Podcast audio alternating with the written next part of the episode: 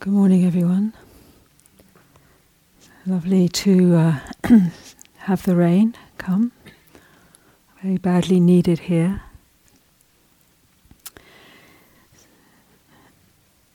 So, um, I'd like to continue laying out a little bit of the map of awakening to help orientate our practice within this within this map. Um, particularly of the foundations of mindfulness. It's called Satipatthana, the patthana, the foundation or the standing near to that, to those practices which quicken awakening. So we uh, explored, um, in particular, these uh, four uh, first uh, two of these four foundations the body, breath, the first one, contemplation of body, the breath, and it goes into more details if one was going to explore more fully and deeply that first uh, foundation into postures and activities, but also uh, beneath the skin into the interiority of the body, and then the impermanence of the body, the elements and the uh, internal organs, and then the breakdown of the body. There's a, a full contemplation the processes of the body, but for the sake of the gathering and the training of s- samadhi, uh, we've been really focusing more on the body as a as a place to bring our attentiveness for steadying, and particularly around the rhythm of the breath, and, uh, and then within that the experience of sensation and feeling tone this second sphere of contemplation. It's called Vedana, which, uh, which is very powerful for us, uh, which uh, the impingement of the sensory experience and then the upwelling of our own uh, psychodynamic material carries within it feeling tone. And, and that feeling tone has sensation, and that experience for us is tinged with whether it's uh, pleasant to us or unpleasant, or perhaps we don't really notice, because it's more neutral as sensation. In the meditation practice, we're learning to be less activated by pleasant and unpleasant, and we're moving more into what we might call more neutral zone, although it's not really, but as a foundation to help calm the reactivity, which, for example, around breath, is a more neutral sign to contemplate and to be with. Again, helping to calm and steady. And then last night, beginning to open the meditation, talking about this territory of vipassana, insight, also one of the factors of enlightenment, Dhamma Vicaya, which means to investigate the way things are. Dhamma, the Dhammas, the thingness of reality. So in the Vipassana, the, the awareness is more open, may still be rooted and connected and advise for it to be rooted and connected with this foundation of the samadhi, breath, presence, body. But there's a more open awareness which allows us to meet the experience of what unfolds through this awareness that has a contemplative aspect or a discerning aspect or an inquiring aspect as to what's present now. And this begins to bring in the third and fourth spheres of the foundations. The third one being about mind itself, or the citta. In particular, the citta is translated sometimes mind heart, but it's that which is affected by the impingement that we feel, and particularly is patterned, if you like, patterned by conditioning, social, family, um, karmic conditionings, um, learnt uh, memory, memory from learnings that are often very profound for us, uh, start to pattern and condition and shape and um, emerge the sense of self. And all of that's felt within the citta. The citta, in its natural state, as has been mentioned, is fundamentally it's pure consciousness. It's un, um, affected by whatever um, appears within its field, pure awareness. And that awareness, that consciousness has no ultimately spatial or time bound designation, just is. And in a way, it's the most intimate core of our beingness. We recognize the pure citta, we recognize it as its taste, peace, immovability, um, intelligence, reflectiveness. But the citta is also colored and shaped by this momentum of the patternings that have gone before and also by sensory impingement. It is very sensitive, it's felt, feels. That sort of subjectivity. And it's that which is felt that can be contemplated, these different mind states. So, in the third foundation, contemplating mind, the citta, affected by. In particular, we were looking at the forms of suffering. We can also notice it affected by, say, for example, the indriyas that uh, Jaya talked about on the first evening, the, or the um, enlightenment factors, positive, positives positive, positive and supportive energies but also probably what is important for us to give inten- attention to uh, is these areas that uh, generate unnecessary uh, suffering for us in the forms as they arise of these hindrances. So we can contemplate the mind affected by, it goes through different lists. And without getting into the list too much, because one can always research that afterwards. There's lots written about it now, lots many talks into the detail. But to just generally have a sense is the mind now affected by one of these hindrances, for example, by desire, by longing, by wanting, or its opposite, by aversion, resistance, ill will, or by this dullness and wanting to shut down? Or by this restlessness and worry and anxiety and agitation, or by this sense of what am I doing here, doubt, sort of undermining our stability. So when we are open in the vipassana, we can just uh, reflect uh, and notice. Yes, the mind is affected by some form of dukkha, some form of agitation, for example. And then in the fourth foundation, it names sort of spheres of templates of contemplation, which sort of begin to scope in our overall experience of all, all experience, but places it within certain templates for us to contemplate. So, for example, one of these templates, which is at the very heart of the Buddhist teaching of the Four Truths, which will, exp- will unfold a bit more as the retreat goes on, this basic template is very important for us because it uh, the overarching template of all of the work. And the Buddha described this very simply when he was asked over and over again, what did he teach? And he just simply said, I teach dukkha and the ending of dukkha. I teach the, what gives rise to this experience of dukkha and how to overcome dukkha, how to alleviate that. And this dukkha has a particular meaning. It's, uh, it's not necessarily a, a, sort of childish idea that we should be able to get rid of all pains, pains in the body, emotional pain, or the pains of loss, grief. Even the Buddha, when, he, when his two primary disciples died, Moggallana and Sariputta, he said it's like two great trees that fell.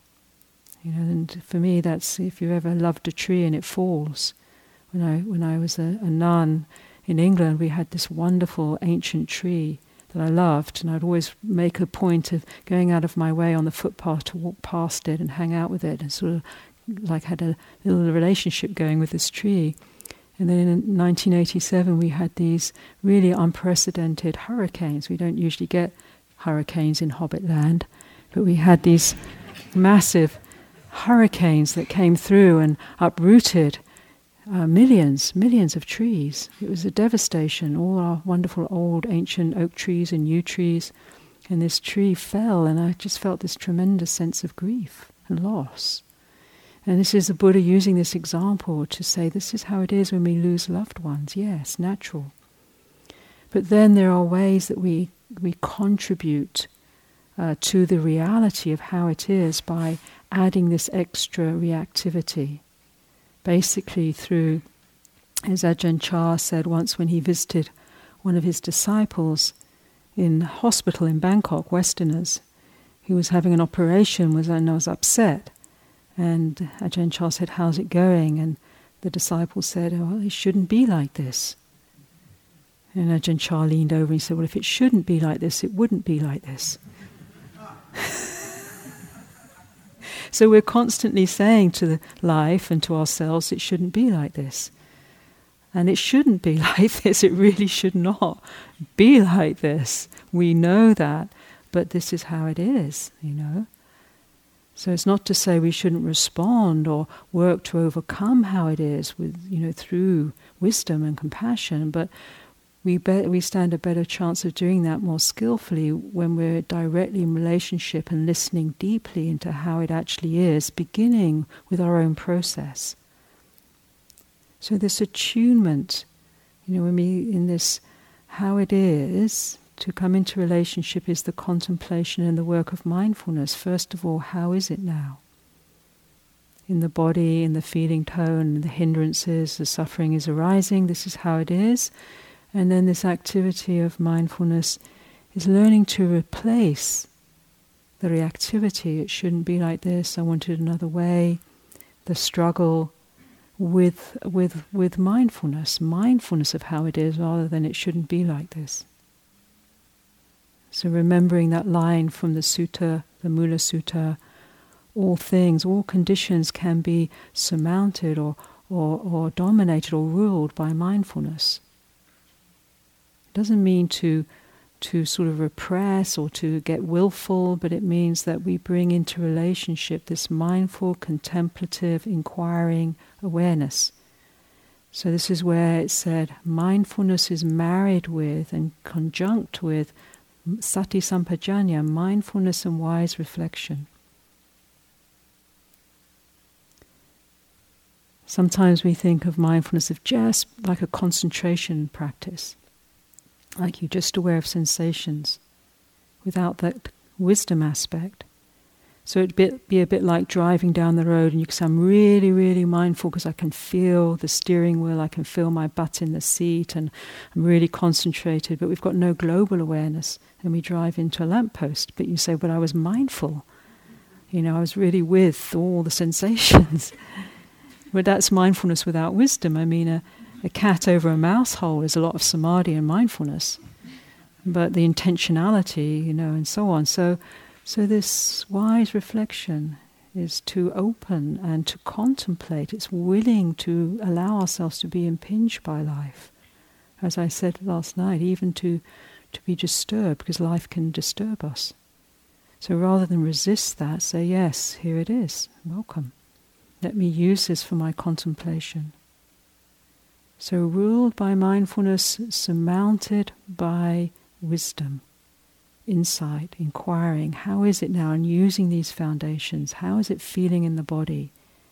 So, we, particularly when we're working with old patterning that's associated with you know, fears or anxieties, um, resentments, deep pains, perhaps nebulous feeling tones, we don't know where they've originated from, as they're very, very deep in the early conditioning, developmental conditioning, but they appear to us as a feeling tone within the uh, energetic system of the body as some sort of dukkha. So rather, we could sit here, and that's one journey. It's not a bad journey at all. It's a good journey, but it's not the particular journey we're doing here. We could sit and say, "Why is this? Where did it come from? How can I solve it?" So, but rather than trying to cognitively figure out why it is, just allowing your awareness, remembering this is the awareness is the path act, uh, activity that that is um, applying within awareness is this wisdom, natural wisdom. You don't have to go and find it somewhere or read it in a book. It's natural, innate within awareness. Bringing breath, attention, awareness to within the body. How has it felt? Constriction, the sensation, as feeling tone. Just allowing the breath to be there, the awareness to be there. So you're un- going under the radar of the cognitive reactivity. So very, very simple but profound. Breathing and remembering that we're only really asked in this practice to be with just this much here and now. That's all. You know, if you start thinking about it in 20 years or putting it in a time frame, you can activate a lot of stress and striving and disappointment. So it's just this much now. What's what's present now? Contemplating is there hindrance? Maybe there's one of the more um, attributes of the um, qualities of awakening, like was mentioned the first night faith, concentration, energy, effort, calm, equanimity, kindness, these kinds of qualities, noticing those. But in particular, when suffering, dukkha arises, just being willing rather than, oh no, this is a problem, realizing this, these sufferings are our vehicle for awakening. They're the, the goad for our maturing as human beings. And so we must undertake the journey that they bring to us. But to, to undertake that journey with care, with, with, with uh, equipped with, these, with this practice. So it's not just mindless, unconscious suffering and reactivity. Applying moments of attentiveness, breathing with how it is, in, investigating what is really happening noticing sensations, seeing, as is said in the Mula Sutta, that actually, even in the midst of all conditions, there's already freedom. Vimutti sara sabbe dhamma. All things are already free, all conditions at their heart already spacious, already peaceful, already luminous. And this too can be recognized and seen.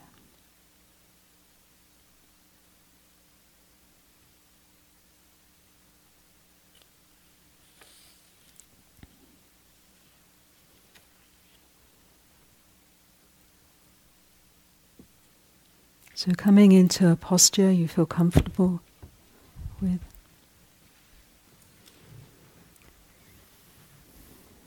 remembering that you can, if you need to adjust your posture, you do so. And try to do it quietly if you can.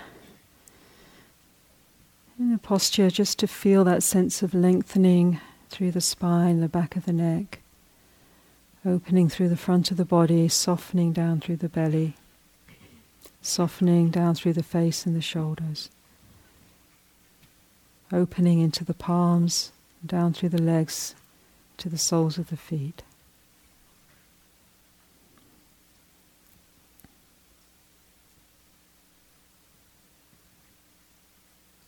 And sometimes it's helpful when beginning, if, it, if it's helpful for you, to maybe just take a few slower and deepening breaths. So it really helps to bring you into present helps the body be filled with breath energy. And breathing out just on the exhalation again, just reminding ourselves to relax this Kuan Yin at ease, this heart, this Kuan Yin at ease, contemplating the Dharmas of our experience.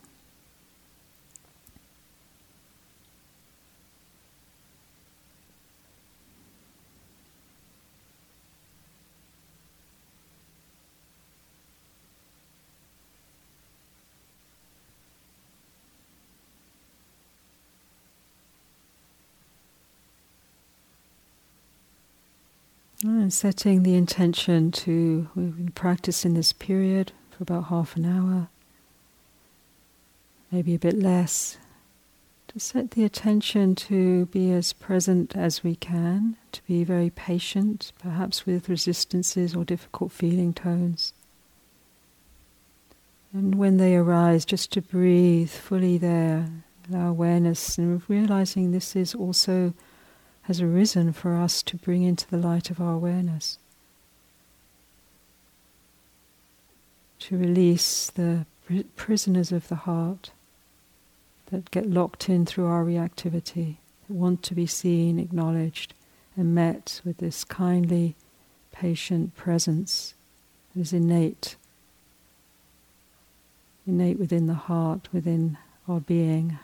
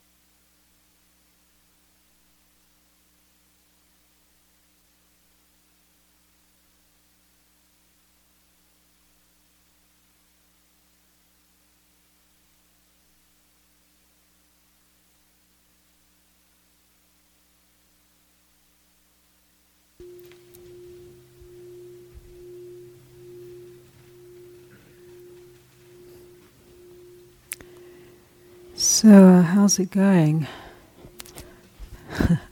Anything you'd like to ask about or mention about the, this practice, Dharma?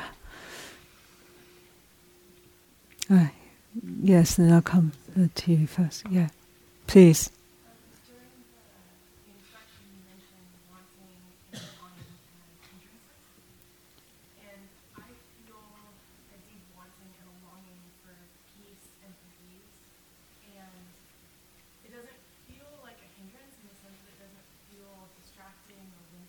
Mm.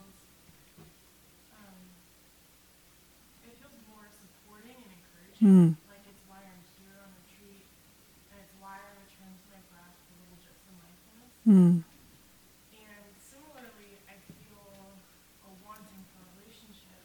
Mm. And when that comes up, there's loneliness and there's sadness, but it, again, it doesn't feel like resistance. It feels like a recognition of human Mm.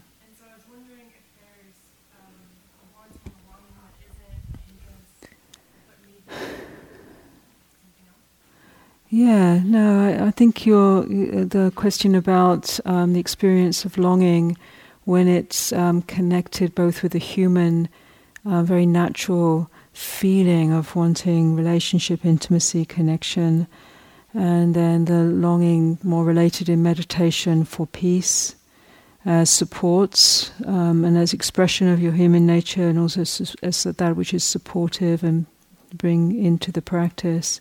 I mean, generally speaking, these spheres of hindrances, when they become hindrances, is, the, is um, when we start to notice that they're generating agitation and suffering. So even in even in the longings for pe- for peace and longings for relationship, there's still often subtly some sort of um, dukkha within that. So, but one, but that doesn't necessarily mean to say that it's wrong or bad. It just means to say that we can investigate and explore that and look how that could actually translate and and transmute itself into a positive support as you're exploring. So, for example, in the in the in the nature of desire, when it becomes informed by wisdom, it becomes a quality called chanda, which is one called one of the first um, spiritual powers. Uh, chanda means uh, aspiration. It becomes that which helps support the path. When it's uninformed by wisdom or untransmuted, it's sort of just the desire, even for peace, actually subtly block, blocks peace because it keeps one looking a little too far. So, so then, the, so the question then is to hone that in a way that helps bring more subtlety of refined focus into the real present, so that that movement into longing doesn't dislocate into looking for something or looking for a special state. So you can keep exploring that to refine it. And the same with intimacy and partners. Uh, you know, that can translate, it is a very natural human longing and it's connected with our deeper needs, you know, both for love, for security, for connection. But we can also look at ways of fulfilling those, need, those needs, which, yes, can be in the in the guise of someone coming into relationship with us, another person, but that can, that can also be more immediately um, nourished through having a deeper relationship within ourselves, with this body, with our experience, with the natural world, for example, with actually what's here and now, even with the breath. So it's not exactly the same as having a relationship, which is more complex in some ways, but it's actually still looking at that need and looking how to feed that need with what's immediately here so that that can actually become a source of nourishment as well. Um, but um, yes, it's a lot, a lot to explore to dis- begin to distinguish um, the, the, the range of those energies. You know, when there's something supportive, when we can distill um, wisdom and, and or have them guided by wisdom, or when they just become an agitation, or even subtly dislocate us from what's really present and already what we're already in relationship with. Uh, thank you. It's a great question. Yeah. I'm going to come back to you in a minute, but I said I'd go to, to you first, and then I'll come back. Yeah. Yeah, I'm wondering. Um, yesterday in the in the interviews you mentioned, I think it's Dogen the quote. Um, we study the self in order to forget the self? Uh, I said um, it's a different one, uh, the um, Nisargadatta, which is using the mind to understand the mind, to, uh, to go beyond the mind. Mm. But there is one that's that's also often quoted. Yeah, study the self, go beyond the self. Mm. Yeah, so I feel like I've studied the self extensively. Mm. Yeah. And uh, and know it really well, and uh, and there are parts of yourself that that are that are wonderful. Mm. Um, and I think, I guess the question is, and I, there are moments of transcendence, and there are periods of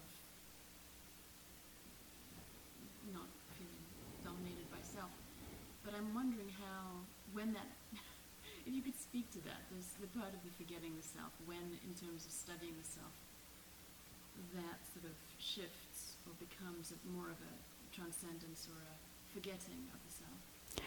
Um, yeah, I probably wouldn't myself um, frame it as a forgetting of the self, um, but um, you know, as an honouring of the self, structures of self, and and contemplating them as you're talking about, and understanding probably more the, the, the, the, the correct function and placement of self um, in terms of its ability to help us negotiate the world. You know, it provides boundaries. It's a it's a it's a medium of negotiation. It's a it's a repository of everything that we've known um, and so on. But there's there's also a limitation within the self structure, and uh, and the way that it filters. Due to its preferences and conditionings. So there is there is the transcendence of the self, or going beneath the self, or beyond the self. Um, not necessarily that just through forgetting or, or abandoning, um, but through listening more deeply. And this this we'll talk about it as the retreat goes on more. I think this will be addressed more the this dimension, but more immediately, this very practice of awareness is in a way going into uh, allowing I think there is a peace in practice and it's it's uh, talking this morning Seven AI were talking about how in our culture there's so much definition um, and and preferencing pre- how so much preferencing given to the the definition of the rationale and the and the you know and the self is very much caught up in that and the cognitive frames but actually, there's a piece, a very, very important piece of reality, which is, if you like, you could frame it within mystery or within the unknowing. And actually, when you look at the word in Sanskrit of wisdom, prajna, it has, when you break down that word, it has the the the, the suffix is pras and the nya, the nyan yoses of knowing. The, the pra means actually before something is known. It's before the dualist or the, the, the, an aspect of mind called mano which goes out to name and designate and creates difference through language, separation, whether that's projected inwardly and generates the sense of self through cognitive function or outside. It's a very important function, but it tends to be the only function we know. So in the meditation, that starts to subside. We don't give that so much preferencing. And then as we start to enter the territory of the citta, which is, you know, if you like, the deeper heart mind, then we're moving into this unknowing. It's got the nature of knowingness, but it's also got the nature of mystery, um, which isn't. Um, it isn't something that. Um, by mystery doesn't mean to say that it's divorced from us. It's actually the deepest intimacy. So learning to listen into, in the way, the fathomless awareness of the heart, which is connected to profound intelligence and wisdoms, which comes and emerges through intuitive knowing. So this, in a way, is you know is known often through the functions of self, through the, the thoughts, but it actually doesn't originate from the self. You know, so I just sort of rather probably see it more as dimensions or layers, or you know how we're moving in and out rather than just I'm getting rid of the self, because I think that's a mistake. It's just like the right placement, but to recognize actually that's not the only game in town. uh, so is that how So sorry, I'll just go to you and then have one more here. Please. Yes, yeah. Uh, during the meditation, I could perceive uh, various of thoughts and affections rising up, rising up from my heart, and I could clearly perceive a big hole, a big hole in my heart. Mm. The big hole ab- absorb and drive me, uh, produce some desires. Mm. Some desires are, are concerning sex, sexual Mm. desire Mm. and uh, money desire Mm. and power desire Mm. and drive me produce some evils, Mm. evil thoughts, Mm. evil criminal thoughts, Mm, mm. criminal emotions. Mm. And uh, my question is, how to, how to feel this Mm. hole, Mm. just like the universal hole, Mm. black hole? Yeah. how, to, how, how to feel this hole with Yes. well-being and happiness Yes. Yeah. during the meditation? Yeah, thank you. That's a good question. And I think I firstly like to say that uh, we we all experience this to varying degrees. This this this you know this hole or this void that gets filled with these you know different forms of sometimes longings, sexual, or for money, power, or as you say, also sometimes violent thoughts can come. Um, and we get we're aware of all of that, you know. But to understand that the in the awareness, there is a, uh safety in that awareness because there's discernment and choice. It means we're not actually having to act on those impulses. We can choose. The more awareness, more mindfulness, the more choice. When we're not aware, we can just get carried by those impulses. So awareness, as uh, as the Buddha said, he called it the flood stopper. It stops the flood of those energies.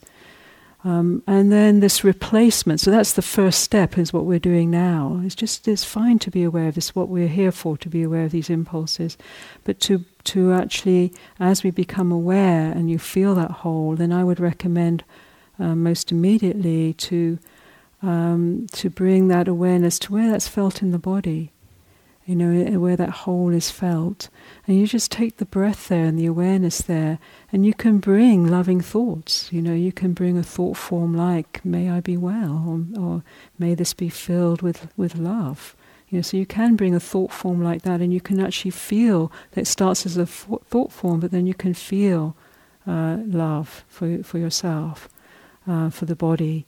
Uh, and and just allowing the awareness uh, itself to be f- to begin to feel fill that hole.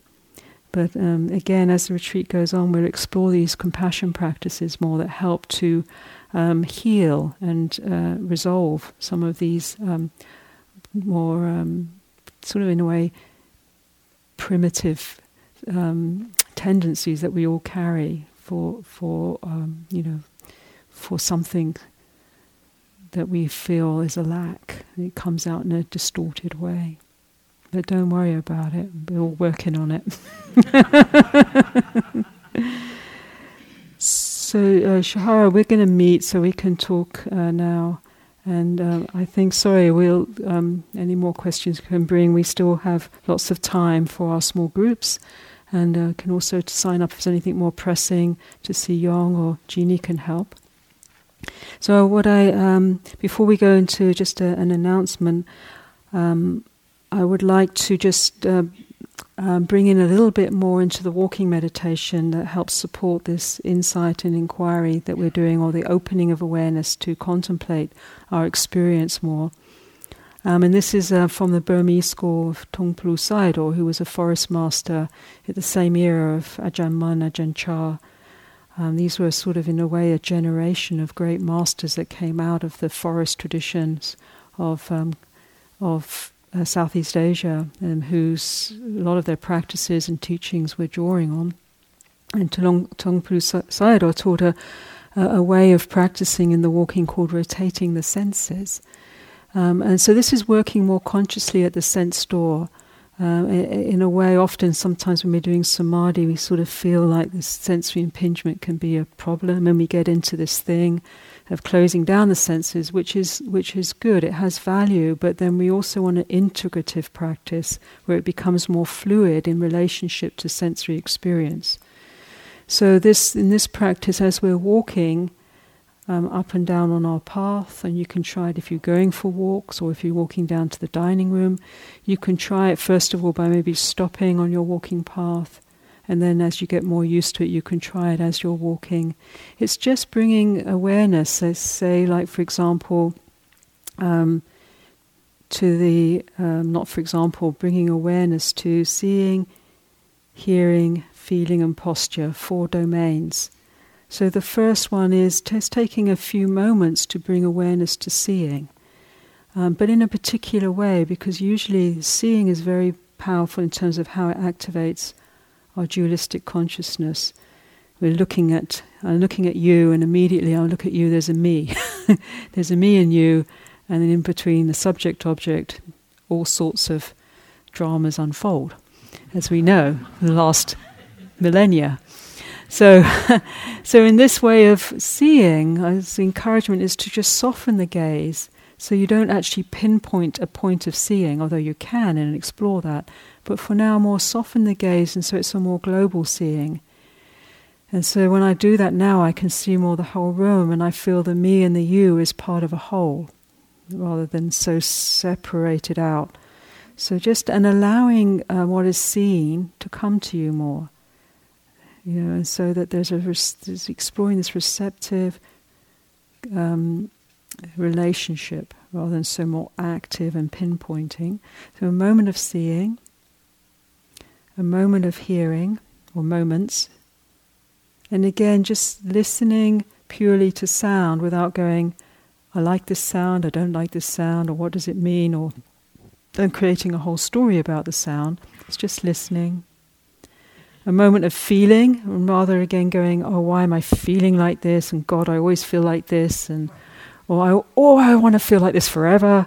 It's just feeling, knowing the feeling in the feeling, pleasant, unpleasant, etc. And then noticing posture, and then carry on with your walking. And then again, from time to time, practicing awareness at the sense doors. Okay.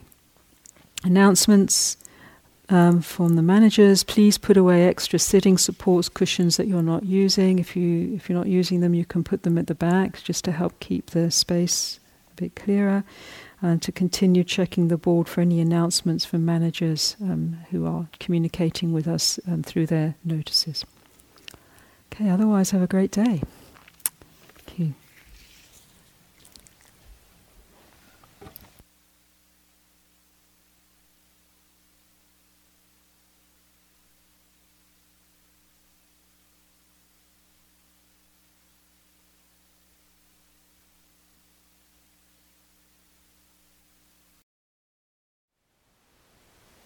Thank you for listening.